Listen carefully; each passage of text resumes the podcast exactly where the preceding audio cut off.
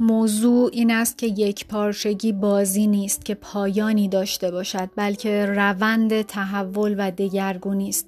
زندگی امری ایستا نیست تحول حرکتی خطی نیست و یک پارچگی شیوهی پویا برای زندگی است. اتمام و خاتمه دادنی در کار نیست فقط در این روند فرصتی مهیاست تا جهش بعدی خود را در مسیر تحول و دگرگونی برداریم.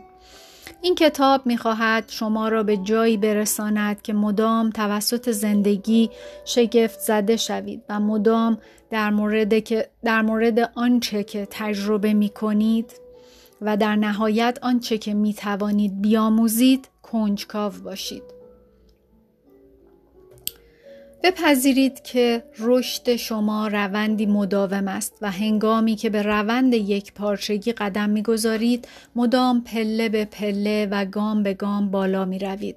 هنگامی که به مسئله و مشکلی در روند یک پارچگی برمیخورید خوشحال و هیجان زده شوید زیرا این امر نوید دهنده پیشرفت بزرگ بعدی شما در این مسیر خواهد بود برای بعضی از افراد ممکن است که در ابتدا این شیوه زندگی خسته کننده به نظر برسد. اما به محض اینکه به تمرین در این مسیر متحد می شوید خواهید دید که راه بهتری برای زندگی کردن وجود ندارد. اعمال و انتخاب های شما همگی از سرزندگی و توانایی منشأ گرفته.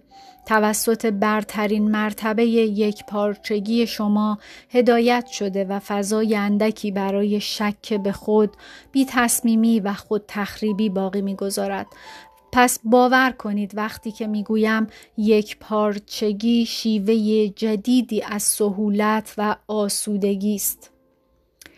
اگر آنچه را که همیشه انجام داده اید انجام دهید همواره به همان چیزی می رسید که تا کنون رسیده اید. ما درک نمی کنیم که به عنوان یک انسان تا چه حد قدرتمندیم این کتاب درباره اقرار دوباره به این قدرت و استفاده از آن برای دستیابی به آن چیزی است که حقیقتا می‌خواهیم چه بدانیم و چه ندانیم در هر لحظه در خلق زندگی خود مشارکت داریم ممکن است بتوانید تصدیق کنید که با گزینه هایی که انتخاب می کنید یا اعمالی که انجام می دهید یا نمی دهید در خلق زندگی خود مشارکت دارید. این شغل را قبول کنم یا نه؟ با او به هم بزنم یا با او ازدواج کنم؟ اما ما همیشه به این حقیقت که با هر فکر و باور خود نیز در خلق مشارکت داریم آگاه نیستیم. بنابراین نه تنها ما زندگی خود را خلق می کنیم بلکه از طریق افکار و باورهای خود آن را به عرصه وجود می آوریم. این ذهن ناخداگاه ماست که متخصصین می‌گویند که چه بسا 90 درصد قدرتمندتر از ذهن خداگاه است و منشأ اغلب افکار، باورها و تعهدات ماست. لب کلام آنکه این ذهن ناخداگاه ماست که آنچه هستیم و آنچه انجام می دهیم را شکل می دهد. هر یک از ما در اعماق روان و لایه های زیرین سطح آگاهی هوشیار خود دارای طرحی درونی هستیم که شرایط زندگی ما را به وجود می آورد. روح ما برای تکامل و دگرگونی طراحی شده و این هدف همیشگی آن است. هر شخص و هر موقعیتی بخشی از روند تکاملی ماست. آنها به منزله درسی هستند که باید آموخته شوند یا هدیه‌ای که منتظر است تا باز شود تا بتوانیم زخمهای گذشته خود را شفا بخشیم. وقتی پای کمک به رشد در میان باشد کائنات خیرخواه ترین معلم ماست دوست ماست یار و یاور ماست. او همواره موقعیتی را برای ما فراهم می کند مناسب ترین فرد را سر راه ما قرار می دهد و هر آنچه را که باید مورد توجه قرار گیرد را به ما نشان می دهد تا آنچه را که در حال وقوع است دریابیم و به بصیرتی دست یابیم که ما را به نسخه بعدی آنی که قرار است بشویم برساند. چنانچه ما این پیام را در نیابیم او به قرار دادن موقعیت های مشابه بر سر راه ما ادامه می دهد. کائنات در تلاش است تا ما را بیدار کند و شفا دهد تا بتوانیم انتخاب های متفاوت داشته باشیم. او بر سر ما فریاد می کشد اما قالب اوقات ما در برابر این بانگ او ناشنواییم.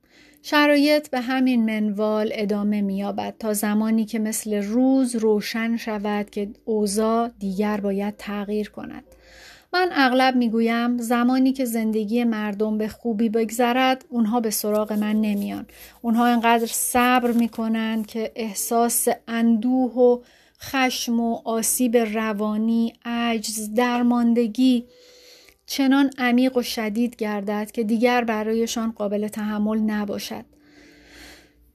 هرچند تصور اینکه مردم بتوانند از شادی و سرور چیزی بیاموزند برای ما خوشایند است اما حقیقت این است که این رنج و تنها این رنج است که انگیزه فوقالعاده برای تغییر محسوب می شود و کائنات از رنج به عنوان نوعی بازخورد استفاده می کند. وقتی که واژه بازخورد را میشنوید چه چیزی به ذهنتان می‌رسد اغلب ما بازخورد را معادل انتقاد می‌گیریم. نگاهی حاکی از عدم تایید پدر یا مادری ناراحت معلمی سختگیر در دبستان رئیسی ناراضی دوستی مشکلدار یا همسری خشمگین را به خاطر میآوریم. اما بازخورد همیشه از جانب یک شخص نیست. من به شما نشون میدم که چطور می‌تونید از موقعیت ها، روابط و حتی بدن خودتون بازخورد بگیرید. اینها شیوه های مختلفی هستند که کائنات از طریق اونها در تلاش که شما رو بیدار بکنه و به یک پارشگی برگردونه. هنگامی که به بازخورد به عنوان منبع مفیدی از اطلاعات نگاه کنید چه بازخورد منفی و چه بازخورد مثبت می‌تونه تأثیری عمیق بر زندگی شما بذاره. پس از اینکه شما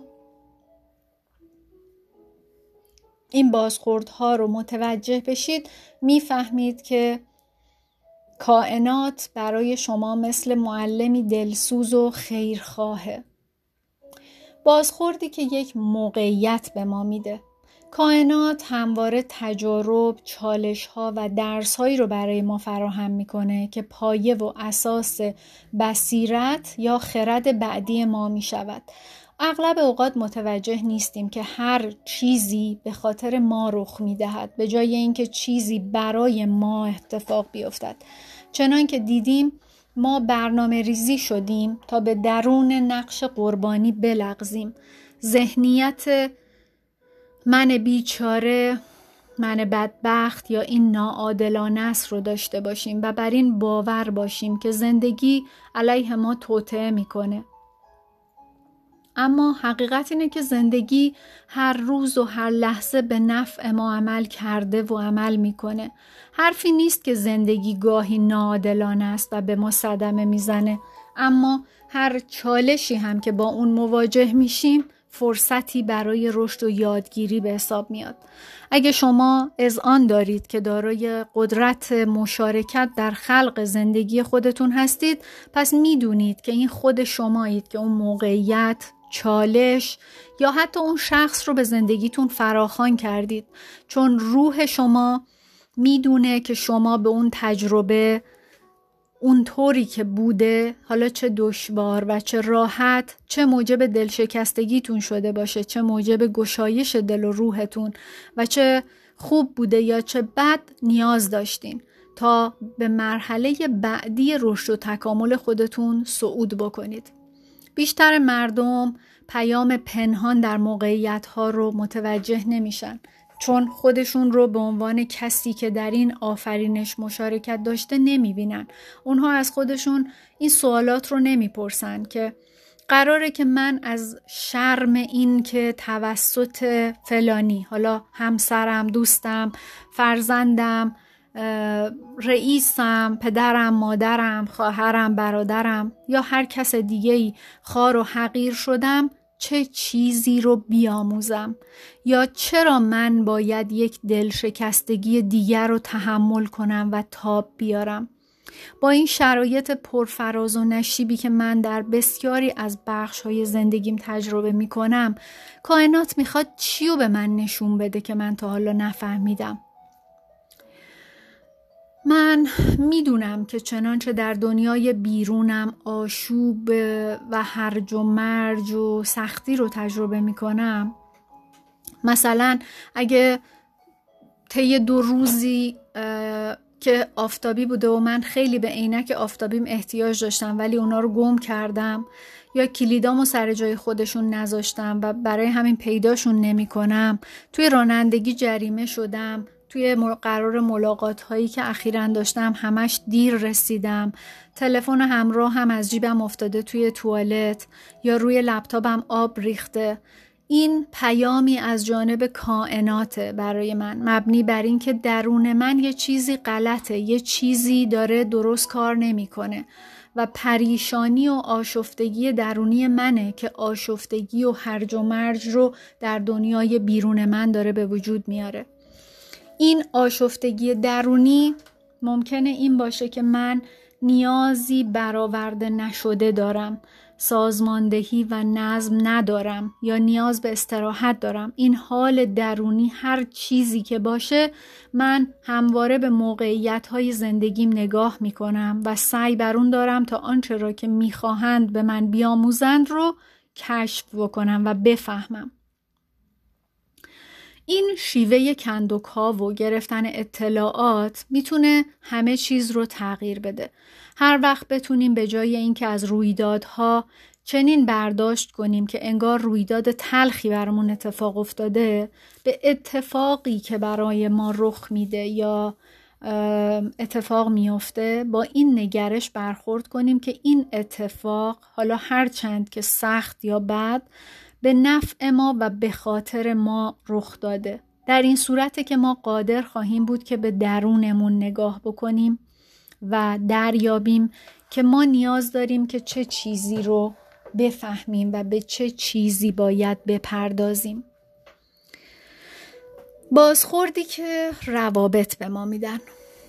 کائنات نه تنها از طریق موقعیت ها به ما بازخورد میده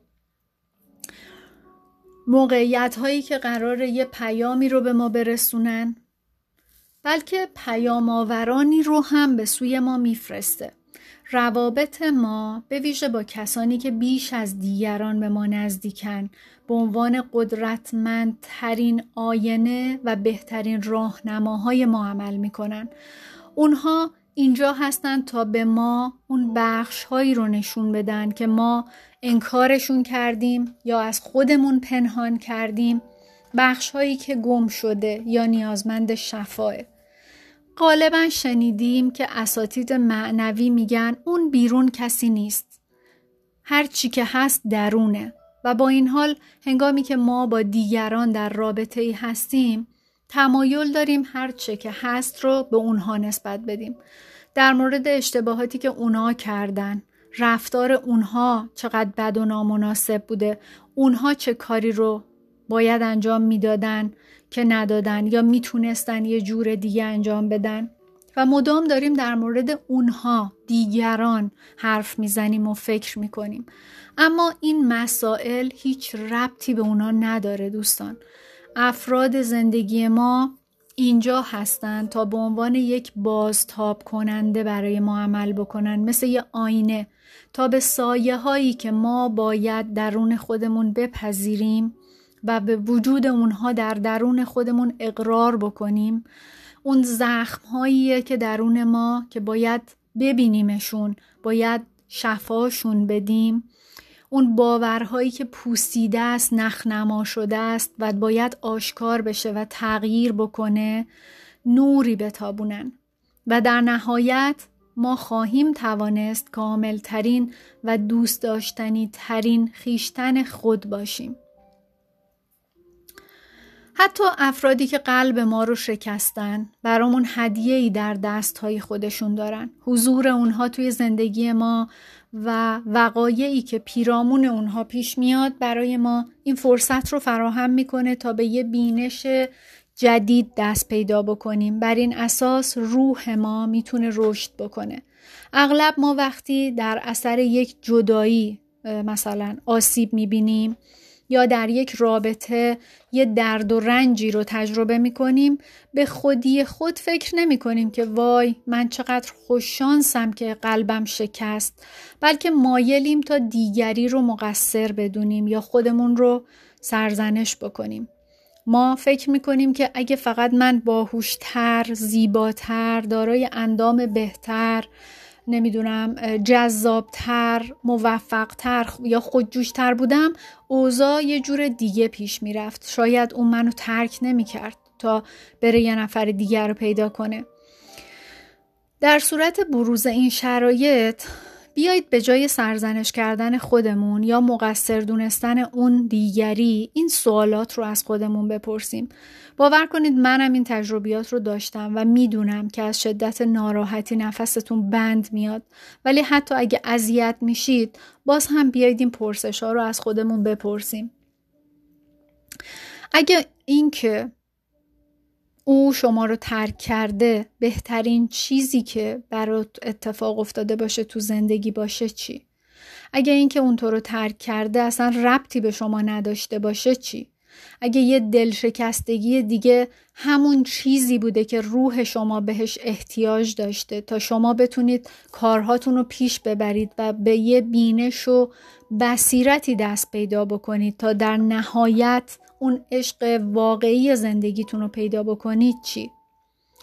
اگه اون بیرون کسی نیست پس از یک نظر ترک کردن اونها یا خیانتشون یا هر کار بد دیگه ای که کردن اون چیزی بوده که باید در قبال زخمهای خودشون انجام می‌دادن و این اعمال فرصتی رو فراهم می ساخته تا آنچه را که باید در این دوره زندگی بیاموزند کشف کنند از نظر دیگه ترک کردن اونها خیانتشون یا هر کاری که کردن کاملا به خاطر شما اتفاق افتاده. تا شرایطی رو ایجاد بکنه تا اون چیزی رو که بر آنها و رابطتون فرافکنی کردید رو ببینید و بتونید اون نور و تاریکی رو پس بگیرید و تمامی اون چیزی رو که هستید رو پذیرا باشید. این امر همچنین روند ترمیم زخم های گذشته رو سرعت میده تا در نهایت این زخم ها شفا پیدا بکنن و به شما اجازه بدن که عمیقتر عشق بورزید.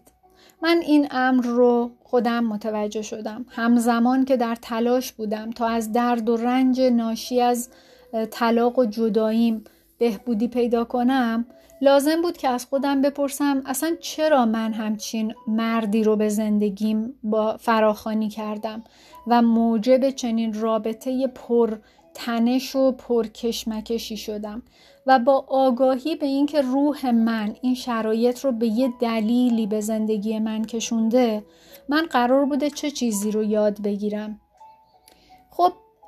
البته که این اولین درس این بود که من پا بر سر حقیقت خودم گذاشته بودم و تمامی اون نشانه ها و رد فلگ ها و چراغ قرمز ها رو نادیده گرفته بودم و ترجیح داده بودم تا برم دنبال لیست کردن کارهایی که باید توی زندگیم انجام بدم و روی اونا پافشاری کنم. همچنین می‌دونستم که از سرم پیروی کرده بودم. یعنی به ندای قلبم گوش نداده بودم. پس دومین درسم این بود که یاد بگیرم چطوری با قلبم قطع ارتباط کردم و این ارتباط رو احیا بکنم. و این هرگز به فکرم هم خطور نکرده بود. جایی که می‌تونستم در اونجا به جستجوی پاسخهام برم قلبمه. ندای درونیمه. اون شهودمه. آیا این گفته رو تا حالا شنیدید که هر چرا که بتوانی ببینی در خودت داری؟ این موضوع اساسا درباره فرافکنی درسته و صحت داره و به این معنای که هر چیزی رو که شما در دیگران می‌بینید در درون خودتون وجود داره. برای گرفتن درسای بعدی لازم بود که یه نگاه عمیقی به درون خودم بندازم. من همسر سابقم رو چطوری می‌دیدم؟ لازم بود که شهامت پیدا بکنم اون چیزهایی رو که در اون قضاوت کرده بودم نام ببرم. و بعد از اون می‌تونستم همه این خصوصیت ها رو در خودم ببینم. و این خیلی کار سختی بود. مثل خیلی از افرادی که تازه جدا شدن و طلاق گرفتن من هم یه لیست بزرگ و بلند بالایی از این که همه چی تقصیر اون بوده توی دستم داشتم. ولی زمانی که به تمام اون چیزهایی که مرا درمانده و معیوس کرده بود و موجب درد و رنجم شده بود و باعث شده بود تا احساس کنم که من احمقم. نگاهی کردم این لیست تنها یک چیز به یک چیز منتهی شد که من نمی‌تونستم به اون اعتماد کنم و من به اون اعتماد نداشتم. و همین بود می‌دونستم که این چیزیه که باید اونو تجزیه تحلیل بکنم و روش تمرکز بکنم و بفهمم که چرا و چطور من همچین آدمی رو به زندگی خودم دعوت کرده بودم. چرا نیاز داشتم تا موقعیتی آکنده از این همه مشکل و مسائل پیچیده رو درباره اعتماد کردن تجربه بکنم؟ باورهایی که من درباره اعتماد کردن داشتم چی بود؟ در زمان کودکی چه پیامهایی رو دریافت کردم که در ذهن ناخودآگاه و سیستم عامل درونی من نصب شدن و در واقع پنهان شدن توی اون لایه های زیرین؟ وقتی که به کودکیم برگشتم و در مورد اون فکر کردم دیدم که به من یاد داده بودن که تو نمی‌تونی و نباید به کسی اعتماد کنی. نمی‌تونی به دوستات اعتماد کنی. اونا میرن پشت سرت حرف می‌زنن شایعه درست می‌کنن. تو نمی‌تونی به دیگران اعتماد کنی وسایلت رو در اختیار اونها بذاری. اونا وسایلت رو استفاده می‌کنن و اونا رو خراب می‌کنن یا برای خودشون برمیدارن و دیگه بهت نمیدن. تو نمی‌تونی به درمانگرها اعتماد کنی. اونها به همه میرن میگن که مشکلت چیه. تو حتی نمی‌تونی به کسایی که دوستشون داری اعتماد کنی. چون اونا میرن بهت نارو می‌زنن بهت آسیب میرسونن از پشت بهت خنجر می‌زنن. و کلی پیام دیگه مشابه این. و در واکنش به این پیام ها من تبدیل شدم به یه خانوم وفادار یه خانوم کامل خانومی که دنیاش قول و قرارها و تعهداتشه.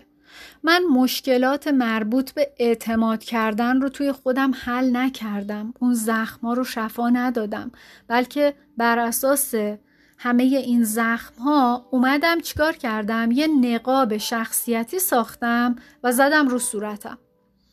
و همه اون زخم ها پشت اون نقابه داشت عفونت می کرد و داشت هر روز بدتر و بدتر می شد. باور ناخداگاه من مبنی بر اینکه تو نمی‌تونی به کسی اعتماد کنی با تاثیر بر اعمال و انتخاب هم همواره خودش رو تقویت کرده بود و مدام هم شواهدی رو به دست من می‌داد تا بیش از پیش روی این باور بمونم و بنابراین مبدل به پیشگویی شده بود که آینده منو پیش بینی می کرد. من بر روی سایه هام کار می کردم. پس این رو که چگونه ممکنه فردی غیر قابل اعتماد باشم رو در باره خودم بررسی کردم.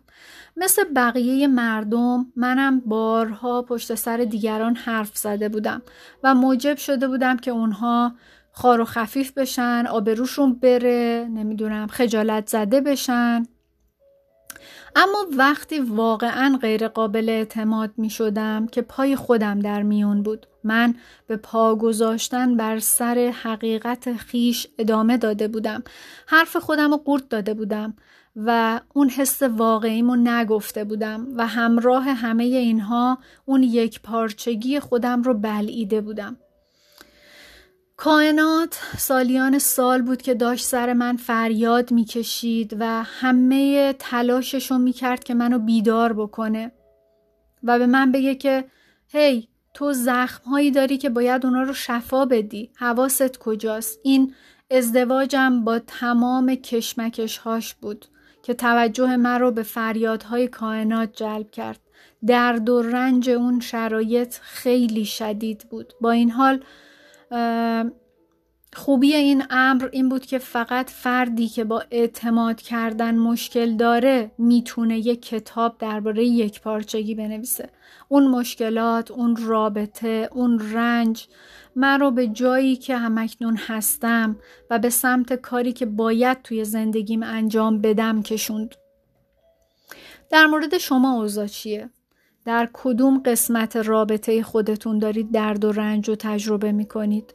شریک زندگیتون، افراد خونوادتون، دوستانتون همواره در مورد ویژگی هایی که باید به داشتنشون اقرار بکنیم به ما بازخوردهایی رو میدن. هر وقت که یه نفر یه کاری می‌کنه یا یه حرفی می‌زنه که ما رو برانگیخته می‌کنه لازمه که متوجه باشیم که اون شخص داره چه خصیصه ای رو نشون میده که در واقع ما رو به حد انفجار عصبانی می‌کنه.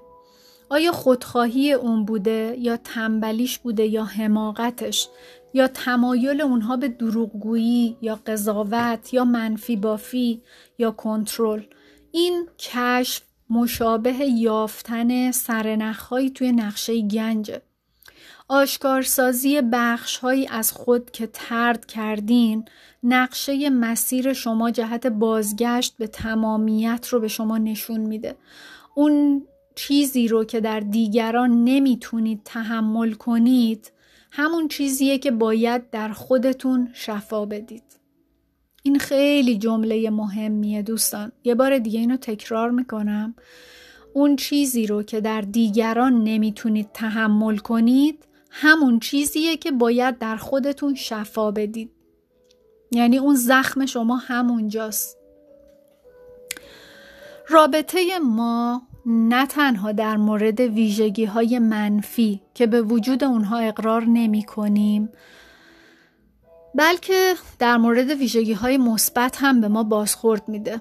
وقتی که به شدت تحت تاثیر یه خصوصیتی در دیگری که می‌بینیم قرار می‌گیریم مثلا از هوش سرشار، مهارت، شجاعت یا مهربونی یکی حیرت زده میشیم شیفته خلاقیت و جذابیت اونها میشیم یا مسهور اون مهارت و شور و اشتیاقشون میشیم.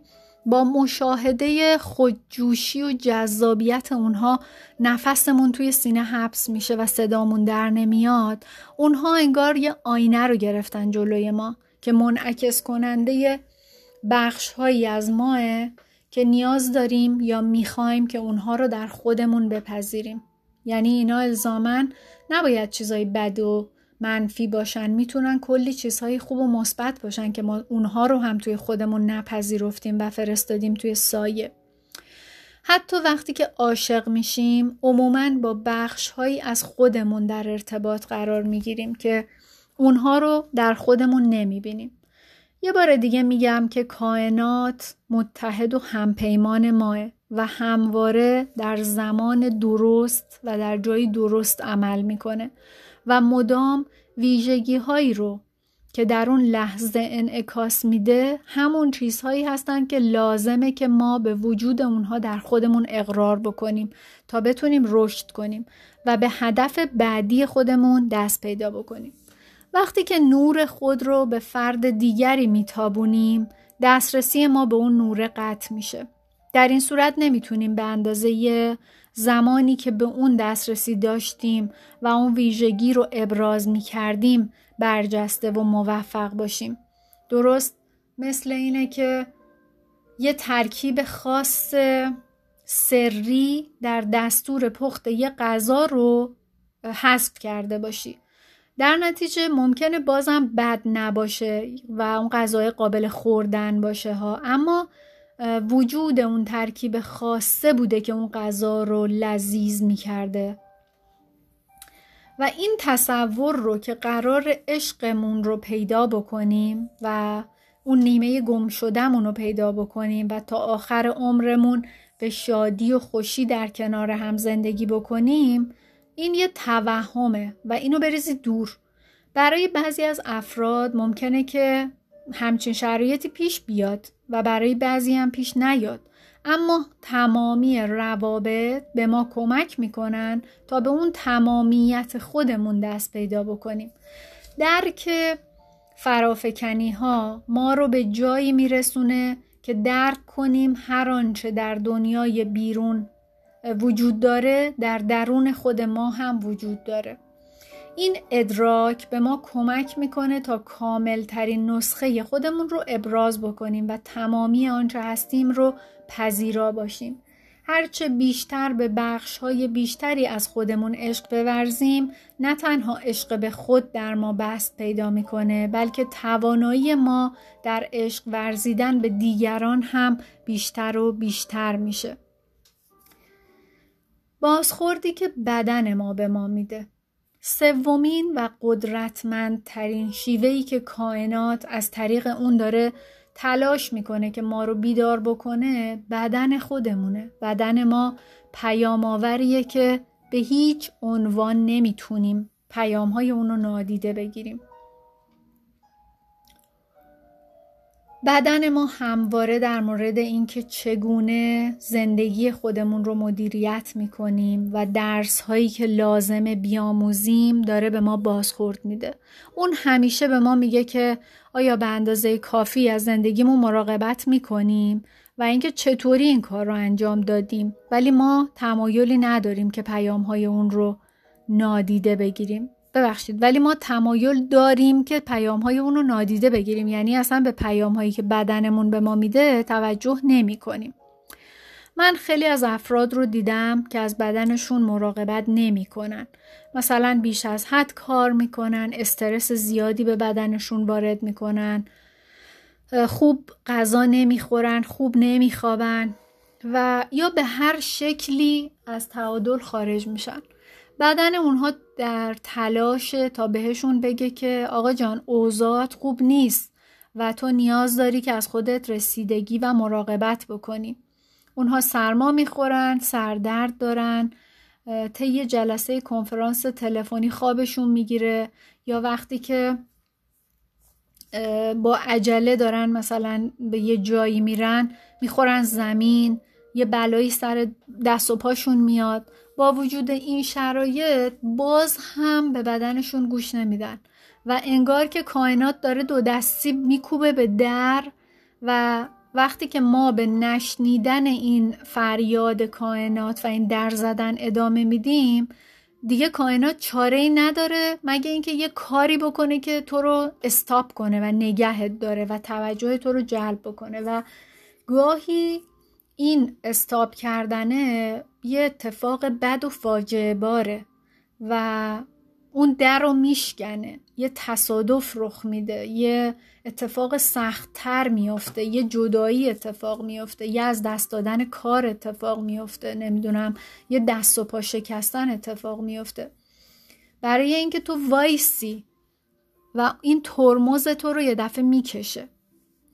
زمانی که خسته و درمانده در تصمیم گیری برای ازدواجم مردد بودم مثل توپ پینگ پونگ به عقب و جلو پرت می شدم. نمی‌دونستم که باید این کار رو انجام بدم یا نه. توی این ازدواج بمونم یا برم. بدنم بهم هشدار داده بود. تلاش برای اینکه این رابطه کار بکنه مثل اون بود که باید یه تخت سنگ بزرگ رو می بردم بالای تپه. اما به خاطر اینکه من همیشه یه فرد قوی و محکم بودم باز به این هل دادن ادامه می‌دادم. متکبرتر از اون بودم که تصور کنم روزی می‌رسه که دیگه بدنم به من وفا نکنه. و برای همین زمانی که در یک گرده همایی مهم اجتماعی از هوش رفتم شکه شدم. در اون زمان فهمیدم که بدنم مشکلی پیدا نکرده بلکه می‌خواد بانگ بیدارشو رو به گوش من برسونه ندایی که دیگه نمی‌تونستم اونو نادیده بگیرم. اغلب اوقات ارتباط مستقیم قابل توجهی بین مشکلات فیزیکی ما و بینش هایی که لازمه تا درکشون کنیم وجود داره. برای مثال فردی که دچار گرفتگی عضلات گردن شده مثل الان من لازمه که از نگاه به گذشته دست برداره. فردی که مدام به سردرد مبتلا میشه باید به گفتگوی درونی منفی که بیوقفه داره توی سرش میچرخه نگاه بکنه. شخصی که دچار مشکلات پایه باید این امر رو بررسی بکنه که چگونه در شرایط خاصی گیر افتاده و قادر به حرکت به جلو نیست. بدن سوزان یکی از بزرگترین درس ها رو به اون یاد داد. اینکه چگونه تنها بمونه. سوزان در خونه بزرگ شده بود که بچه ها شوق رفتن به اون رو داشتن. به محض ورود عطر کلوچه های تازه پخته شده به اونها خوش آمد می گفت و والدینی اونها رو درست کرده بودند که مهربون و سرزنده بودن و این بود که تا به حال هیچ یک از بچه ها نخواسته بودند که اونجا رو ترک بکنن. سوزان همیشه با عشق و خنده احاطه شده بود. او زمانی که در کالج بود با بروس آشنا شد و از خونه والدینش به خونه رفت که با شوهرش اونو ساخته بودن و اون هیچ وقت با خودش تنها نبود. سوزان و بروس به مدت 25 سال در پیوند ازدواجی بودند که به زندگی شلوغ و پرمشغله منجر شد. اونها دو تا فرزند و یه حلقه بزرگ از دوستان خانوادگی داشتند. بروس فردی آرمانگرا با روحیه ریسک پذیر در مورد مسائل اقتصادی بود و حضور فعالی هم توی جامعه داشت. خونه اونها جایی بود که دوستان و فرزندانشون دور هم جمع می شدن و هم کانون برگزاری خیلی از مهمونی های بزرگ مراسم جمعآوری خیریه و مقاس برای حالا رویدادهای سیاسی و اینا بود. و سوزان با احاطه مردم به دورش موفق شد و بالید. یه روز انگار که دیگه این موسیقی ناگهان استاب شد و از نواختن ایستاد. بروس اونو ترک کرد مادرش از سرطان فوت کرد دو فرزندش برای رفتن به دانشگاه از خونه دور شدن و عاقبت او از خانه ای که در آن یک خانواده زندگی می کرد خارج شد. فقدان خیلی عظیمی بود همانقدر که ترس سوزان از تنها ماندن عظیم بود. سوزان متوجه شد که نیاز دارد برای تعمق در مورد شرایط پیش آمده سوگواری و شفایابی وقت بگذارد و این کار را انجام داد. و البته همواره اعضای گروه بانوانی بودند که عضوان بودند درمانگرش و دوستانش همراه و همدم او بودند و هرچند که او می‌دونست کائنات به اون فرصتی داده تا یاد بگیره که با خودش تنها باشه اما تحمل اینو نداشت. صدای سکوت براش خیلی بلند بود. بنابراین سوزان اون کاری رو کرد که همیشه انجام می‌داد. اون به مشغول کردن خودش و به احاطه کردن خودش با مردم ادامه داد. او نه تنها هر شب توی خونش برنامه داشت بلکه همیشه یکی دو تا برنامه اضافی هم توی آستینش داشت که اگه برنامه اول جور نشد پلن بیوسی داشته باشه و بیکار و تنها نمونه. هیچ وقت تنها نمی‌رفت بیرون. همیشه یه دوستی کسی رو با خودش همراه می‌کرد. تا جایی که این دوست برای همراهی سوزان حی و حاضر بود برای اون اهمیتی نداشت که این آدم کیه. اصلا به دردش می‌خوره براش آدم مناسبی هست یا نه. هرچند که کائنات فرصتهای زیادی در اختیار او قرار داده بود تا خودش و توانمندیهاش رو به شیوهی کاملا تازه بشناسه تنها دعوت و فراخانی که سوزان قبول نمی کرد دعوتی برای تنها بودن و تنها موندن و آروم گرفتن بود. اوضاع و احوال تقریبا به مدت هشت سال دیگه به همین منوال ادامه پیدا کرد و چنان که گفتم زمانی که به آنچه کائنات در تلاشه که به ما بیاموزه توجهی نمی کنیم اون زمانی که فاجعه رخ میده. برای او هم یه واقعی اسفبار رخ داد. کائنات به واقع اونو به زمین زد و از پا در آورد. روز بعد از مهمونی نامزدی پسرش بود. این مهمونی طبق معمول توی خونه سابقش برگزار شد. خونه ای که اکنون بروس و همسر جدیدش توی اون زندگی می‌کردن. سوزان به بازی اسکیت پرداخت تا از پس هیجانی که براش پیش اومده بود بر بیاد که به خاطر در واقع مهمونی در اون بیدار شده بود او به شدت زمین خورد و عصبی در گردنش دچار آسیب شد و دچار نور آلرژی عصب سقلو گردید که یه نوع در واقع بیماریه و دردی در عضلات صورت که از دید پزشکی یکی از دردناکترین بیماری هاست. هیچ قرص مسکنی آنچنان قوی نبود و هیچ درمانی توانایی این رو نداشت که بتونه درد اونو کاهش بده. سوزان هر آنچه را که می توانست انجام داد. با این حال زمانی که وی در مطب دکتر یا درمانگر تحت کنترل و درمان نبود وقت خودش رو توی رخت خواب با چراغهای خاموش میگذروند و خودش رو با لحافهای برقی گرم کننده میپوشوند. نمی‌تونست حرف بزنه یا حرکت کنه و دیگه نمی‌خواست که کسی کنارش باشه. با کاهش یافتن درد او تونست کمی حرکت بکنه و یه سری از کارهاش رو انجام بده ولی باز هم نیاز بود تا با خودش مهربون باشه و به ملایمت با خودش رفتار بکنه پس شروع کرد به گوش کردن به موسیقی، خوندن کتاب و تماشای تلویزیون. کم کم به این حس قدردانی رسید که آنچه را که می‌خواست تماشا کند، اون چیزی رو که می‌خواست بخواند، اون چیزی رو که می‌خواست گوش کند و همه اینها رو خودش انتخاب کند بدون اینکه بخواهد به نظر شخص دیگری توجه کند. سوزان بهبود یافت و وقتی که چندین ماه بعد در عروسی پسر دیگرش توانست برقصد دچار شور و شوق فراوان شد همکنون